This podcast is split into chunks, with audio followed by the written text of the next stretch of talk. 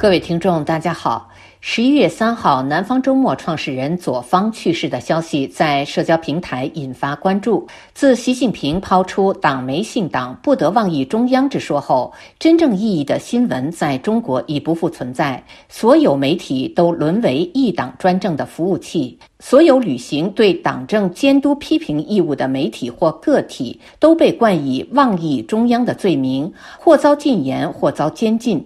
正如中共前中宣部长朱厚泽曾经说过的：“从辛亥革命到今天，我们转了一圈，又转回到了专制的起点，而且这个专制超过任何一个朝代，其控制的严酷前无古人，其对思想的钳制超过历代。相比之下，过去那些文字狱算不得什么。”朱厚泽说的是改革开放前的毛泽东时代。是共产集权《真理报》潜规则时代，而打破《真理报》模式，给中国新闻挤出自由空间的人，正是南方周末创始人左方。前中央党校教授蔡霞发推说：“左方老人走了。”二零一二年，南方周末在集权统治的严厉打压下，一大批优秀记者离开了。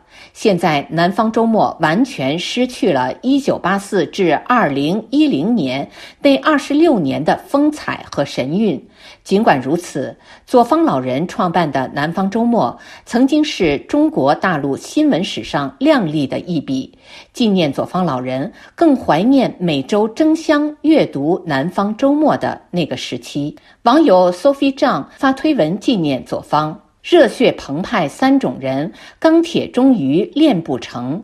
回头接轨知可否？戛然傲黑赞一声。推文继续写道：左方办南方周末有九字诀：先入后出，均分知可否？和六字真言：你倒回去接轨。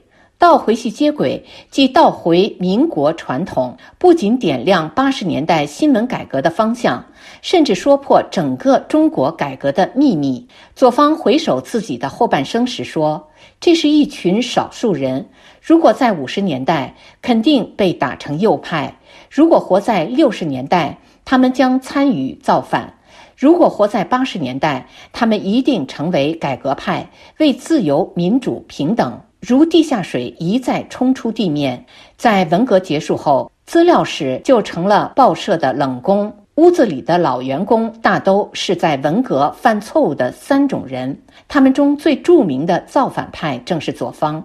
老左在朝鲜战争当过兵。文化革命造过反，曾是造反派新闻兵的头头，一个可以呼风唤雨般调动十万人上街的革命青年。一九八四年元旦，坐镇北京的邓小平突然决定到南方看看，他一路沉默不语，回到广州，写下了一段后来影响整个中国的话：深圳的发展和经验证明，我们建立经济特区的政策是正确的。南方日报老社长丁锡林力排众议，要办一张与党报不同的报纸《南方周末》，将其作为南方日报市场化改革发展的试验田。南方日报总编不愿派人办报，丁锡林就去找被打入冷宫的左方，一个在政治上已经靠边站的人。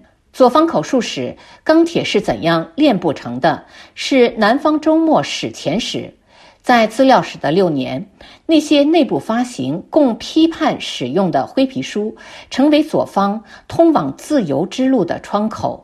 对曾经深刻影响自身的学说——共产主义、列宁主义、苏联式计划经济、剩余价值理论、阶级斗争说、革命理论，左方进行了彻底反思，一一参透。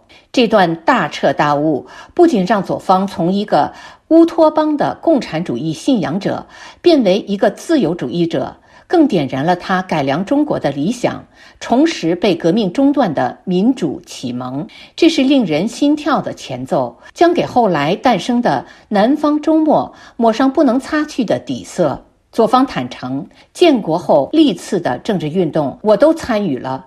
有些运动，我是一个盲目的追随者；有些运动，我是一个无知的加害者；有些运动，我是一个无辜的受害者。乌托邦思想、阶级斗争学说支配了我的大半生。我之所以将《钢铁是怎样炼不成的》作为书名，就是想通过我一生的经历，说明斯大林主义乌托邦政治运动的破产。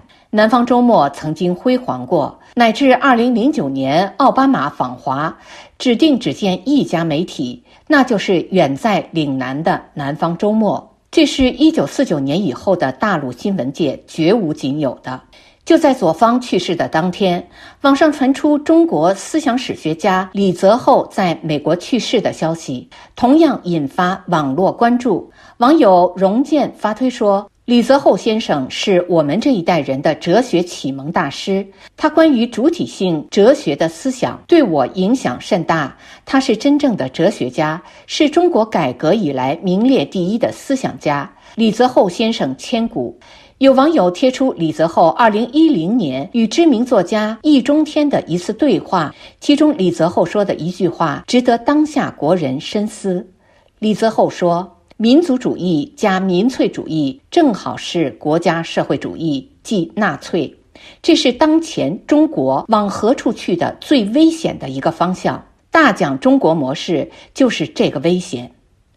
以上是今天的微言微语，我是桑宇。